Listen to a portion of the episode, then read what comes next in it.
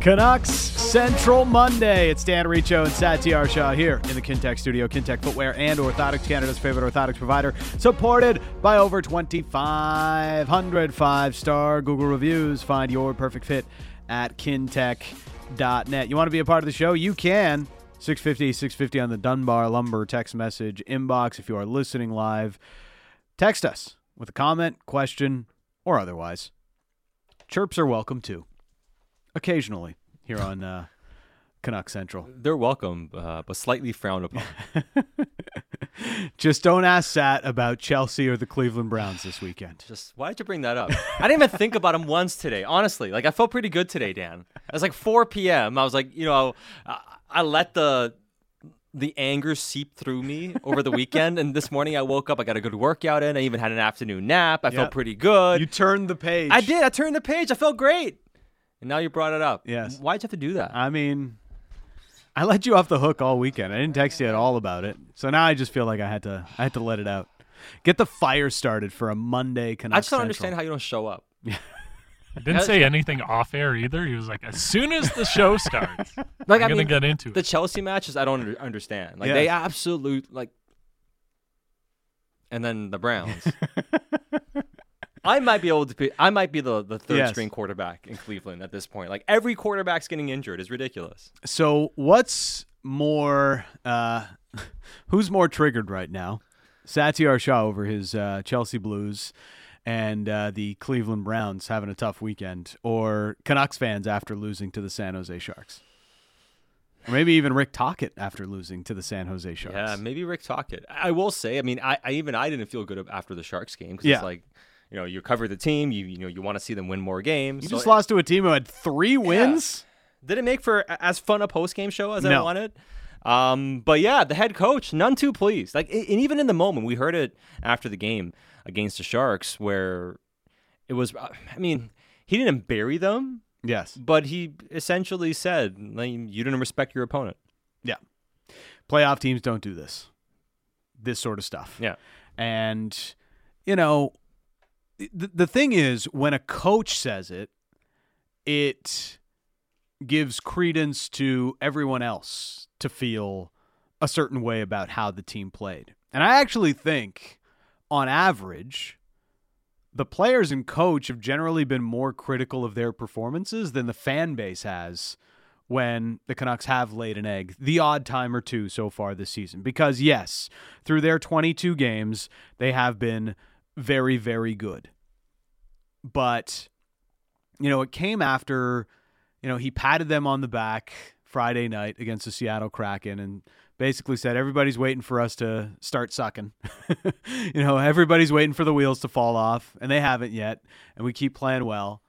And then that Saturday game, it's something he's kind of seemed to guard against for most of this season, Sat, where them falling into bad habits, you know, respecting their opponent, thinking they could turn it on late in the third period and find a way to win. Uh, those types of things. He said it after the the Philly game, their first loss of the year. So, you know, these these are certainly it's nothing new with Yeah. Rick Tocchet to see the way that he has managed this team, but it's hard to be so critical of a team that's as good as they've been through 22 games on the whole. Just played 10 games in 17 game 17 days and went 5 and 5 through that record, but or through those games, which is pretty good considering the the small amount of rest. But you can't just say that and be like, "Oh, they're okay, 5 and 5 through this stretch." You can't just say that and then not really look into why they aren't having as much success as they did earlier because bottom line is they're not playing as well. So what is falling apart a little bit right now with this team? I think it's pretty simple, actually. Elias Pettersson doesn't look like Elias Pettersson. And I think that makes a big difference up front for this team. I mean, and he's been still been sensational all year. It's Yeah. not to diminish his overall contribution this year, but right now Elias Pettersson isn't driving play the way we're accustomed to see, seeing him doing. And when he's not at his even average level, and it's not that he's been bad, he just hasn't been at his, you know, real even average to higher end, let, let alone high end. And I think that makes a big difference for this team. And then you compound that with the fact that at five on five, the, the JT Miller line hasn't been able to generate as much as they would want to Mm-hmm. recently, and they've had tough matchups. So that's the give and take when you play that matchup role. There will be you know stretches where your production is going to lag, and I think they've kind of run into some issues here figuring out who the third guy on that line is going to be. Phil Giuseppe.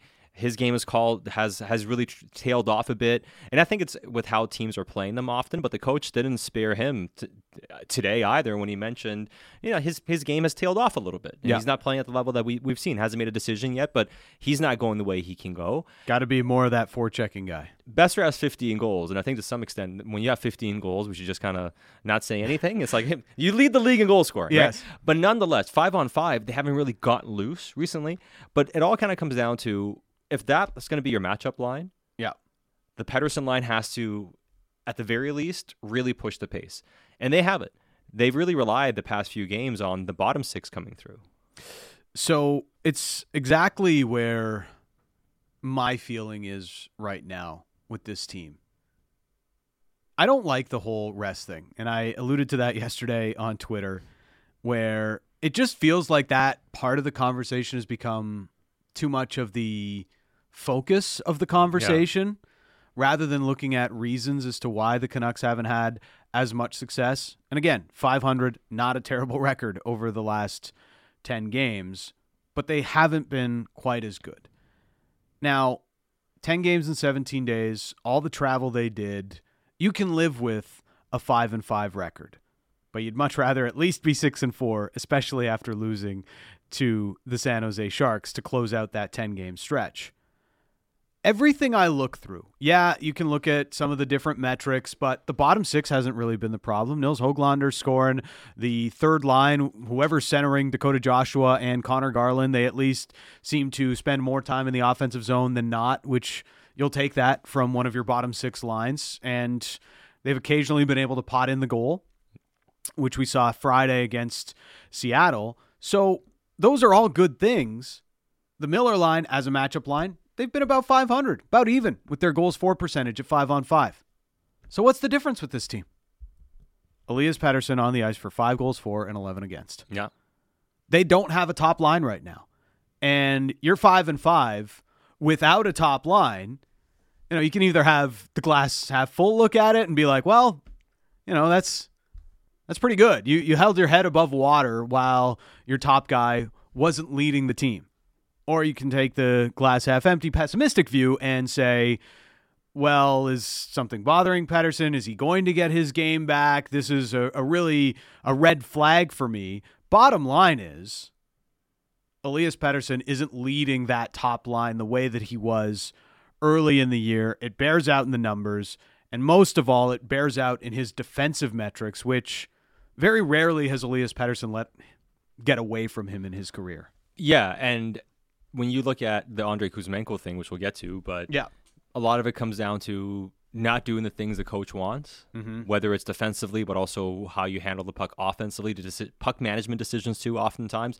And when you're not producing at the level you were producing before, you can't be making too many mistakes. Yeah. And that line is making way too many mistakes. And that's been, to your point, the biggest issue for me uh, with their five on five play because you can still pick up some points on the power play and you can still help the team overall, but just don't cost them. And we know the bad, la- bad line change against Seattle. That's something you can very much control. That's not even injury related. That's, you know, are you feeling a little low in confidence? Are you pushing too much and getting fatigued? You just have to really rein it in a bit more. And I think that's something that Pettersson is capable of doing. So when it comes to the reasons for the Canucks being five and five the last 10 games, and, uh, and it's not all Pettersson because it comes down to the overall team as well. Some some of these performances have been performances have been uneven. They had a really bad one in Calgary. The the second half of that Leafs game was bad. The third period at home against Seattle was bad. So they've had some like bad moments in those games too. But they've also had some games where it's like, okay, you know, for the most part they were pretty good, but a few things you can clean up here and there and, and whatever. But they're still kind of maturing to me towards becoming the team they want to be. And I think the reality is, as much as they got off to that great start and they exhibited these great traits and characteristics, it takes a time for those things to really become second nature. Yeah. And you can get off to this hot start and everyone feels good, but then the fatigue comes in. You're playing a lot of games in a short period of time. Guys are going through injuries. Are you still able to be disciplined? Are you still able to do those things kind of become second nature for you? And they don't have enough reps. That's something Talk spoke about today in terms of, you know, Kuzmenko and other guys, but you need more reps. And the more reps you have playing the right way, quote unquote, the more it's going to get ingrained. And that's why when you look at teams and how they forge identities, it usually takes until the game 40 mark, 50 mark. Yeah. If you get it, and then you get it by that point, and then hopefully the final 20, 30 games, you're kind of like really just driving hard towards the finish line and, and finishing strong. And that's what I'm what I envision happening for this team. That's my hope with what Yeah. happens for this team. But because they got off to this great start, to me these these five on five stretches, these these poor performances, I think they were to be expected. It was how do you get through it? And how do you not let this be worse than th- Yeah. th- this can't this has to be your floor to me in terms of like there can't be like this trap door opening up another hole in Yes. the basement. Like you can't be, be like okay well we we actually have a 3 and 7 stretch. We have a 2 and 8 stretch. Don't be that team. If if you can have a 5 on 5 and 5 stretch here and there that's fine. But how do you grow past it? And i think if they can hone th- those things in because i think Pettersson will be fine at some point. He's not going to be like this entire season. It's uh it is troubling that his his five on five game has dropped off a little bit. You know, the the offense hasn't been there either at five on five. Uh, he's really not scored all that much at five on five recently. So it's it really is indicative of the slump that he's currently in. Now he still has 28 points on the season.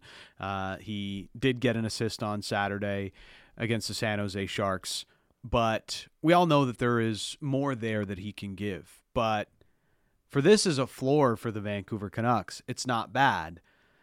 But I, I, I want to highlight this because, you know, the, the whole rest thing, it's like every team goes through it. I mean, San Jose was playing fourth their fourth game in six nights. I know they had less travel and Yeah. there's certainly other factors, so it's not as it's not as black and white as that, but like every team has to go through these stretches. And this is kind of what Tocchet's saying is you have to find ways to fight through it. Playoff teams don't do this. They find ways to fight through it. They find ways to win ugly. Whatever that may look like, that is what this team is still trying to get better at.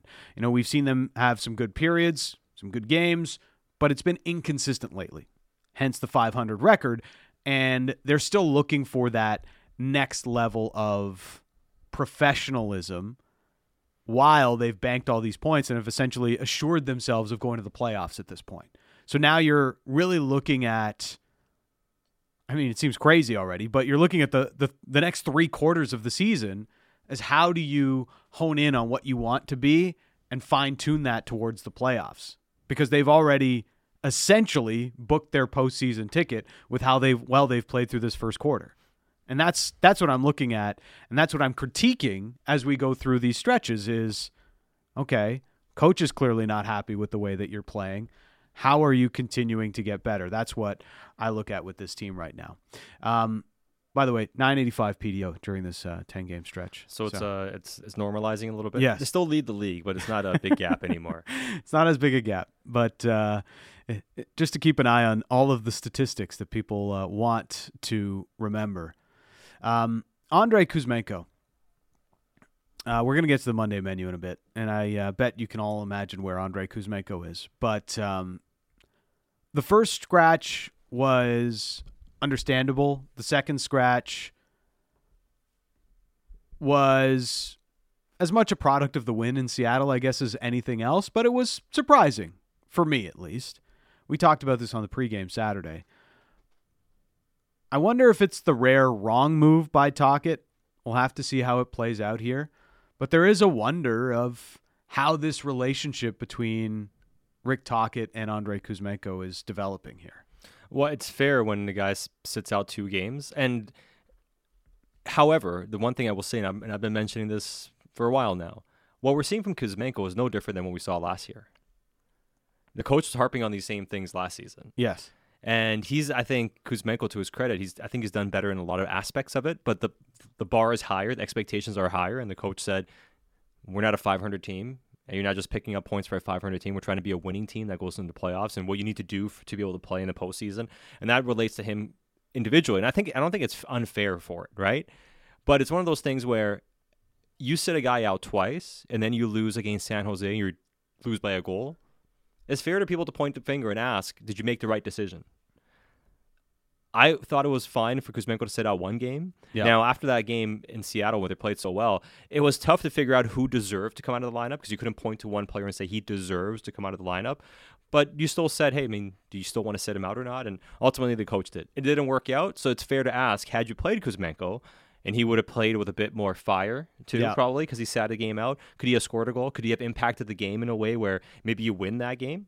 It's a fair question to ask, right? So in terms of Kuzmenko, uh, the coach uh, making a mistake, now that you lost, it's easy to say, yeah, Yes. he made a mistake.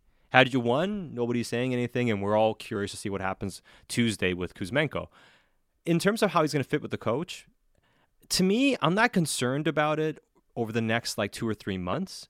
My bigger concern would be if we get to the end of the season and it's, this isn't working, then there's going to have to be a change of scenery because the player, the team's not going to extend him, Yeah. and then you're probably better off making a move in the offseason. But personally, I, like, I don't think we're at a stage where that's an issue yet. Because I don't see anything different from Kuzmenko in, in terms of like, oh, this guy's like not being serious. He's not doing like, he's not taking a step back. He just hasn't fully embraced or understood what the coach expects out of him. Um, let's hear from the coach. Here's uh, what he said he'd like to see more of from Andrei Kuzmenko. Well, I mean, there's a twofold, right? I mean, you guys bring up the pass. You know, yeah, twenty-seven percent. I don't know what his shooting percentage was outrageous.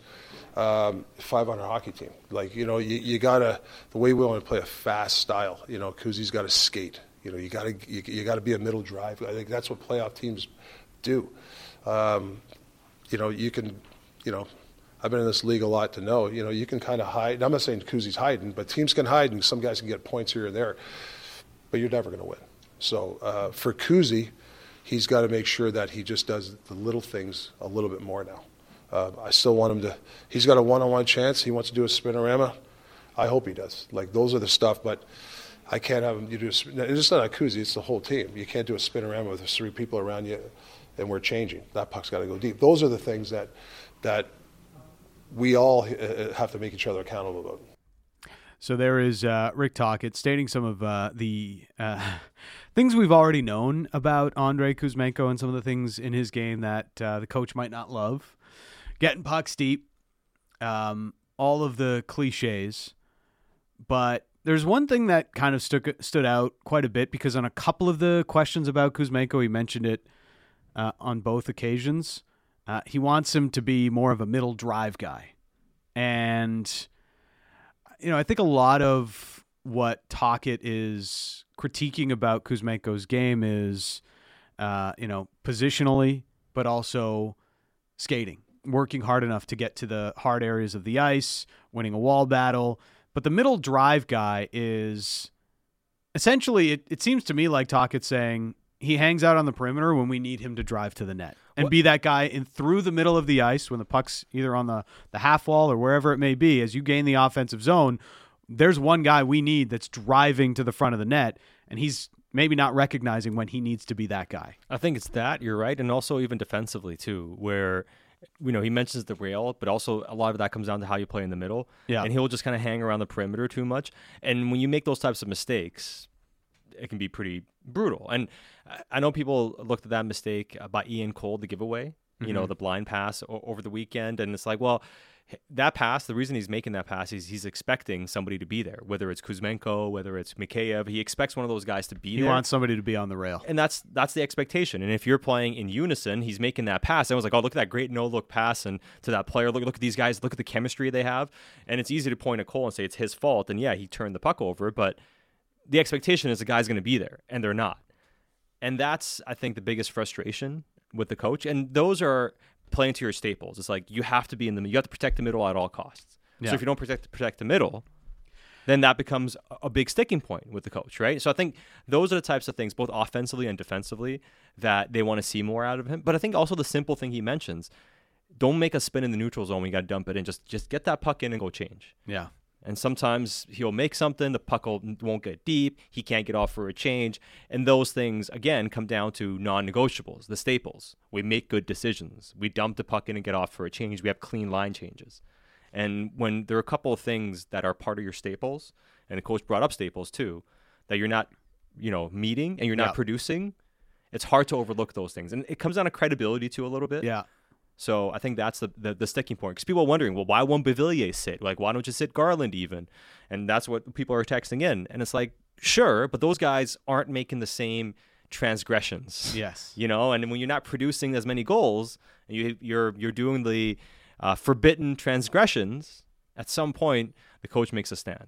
Uh, credit to, to Garland. You know, he's been able to keep the uh, the puck out of uh, the Canucks net when he's been on on the ice. He hasn't had a ton of scoring value this year, but you know they've that line has played when Garland's on the ice. The Canucks have played more often in the offensive zone, and um, part of that is because he plays to Tocchet's staples well, and he probably knows a lot of those staples from their time together in Arizona.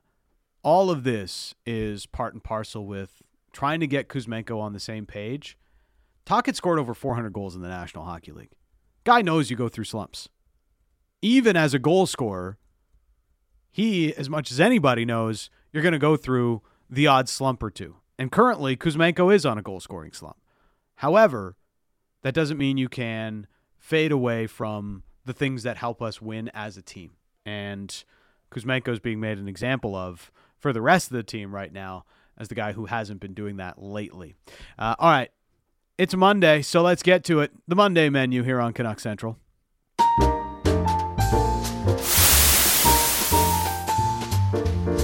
Ah, yes. We start on the main course with the Monday menu. Who's hot with this Vancouver Canucks squad? It's hard to look too far past Brock Boeser right now, Sat, leading the league, well, joint top leading scorer with 15 goals this year. Don't caveat it, man. Like this poor guy. Like how much love can he get? Uh, we were I'm talking just trying to be show. factual. I'm like trying to be, you know, we You talked know? we talked before the show. It's like, hey, Brock Boeser, and, and It's- he's barely a topic in the show, and he's like leading the league as a goal scorer. Like, at, at what point do we give this guy respect? Well, right Like, at what point do we give him respect? I'm respect? just saying only him and Nikita Kucherov have been given a Michelin star when it comes to goal scoring this year. I'm just saying, like this guy has 15 goals, and and we can be overly critical of this guy. Sure, the guy has 15 goals in 22 games. Yes. It's very good. He's, he's been That's excellent. why. That's why he's in the main course. Sat just didn't like that I, I corrected myself by saying he's the joint top league. It's like top it's like because there's always a yeah, but with Brock Boeser. Yeah, but yeah, but like he's not fast. Hey, what? I didn't mean it as a yeah, No, bud. I'm You just- just you happen to take it that way. maybe I am being sensitive about this, and and I'm not even sitting here saying extend Brock Boeser or anything, but I do think at some point, like instead of you know nitpicking his game and talking about you know how does he look, how's he doing, it's like the guy's leading the league in goal scoring. Mm-hmm. You know, for all the talk around Quinn Hughes, all the talk around J.T. Miller, Elias Pettersson, Thatcher Demko, this man is a leading goal scorer right now, Yes. and it doesn't seem like there is much buzz around him at all. So uh, all I'm, I'm I'm hearing the, around this is uh, the Canucks could have a Norris winner, a Hart Trophy winner, a Vezina winner, a Selke winner, and the Rocket Richard winner all in the same season. It would be pretty incredible. No, it would be. but now I don't know if it's gonna. Here's the thing: I don't believe all that's gonna happen. Yeah. But it's more about you know all- every time somebody on this team has done something really spectacular so far this year, like they've been getting all these accolades and all this attention and like adoration.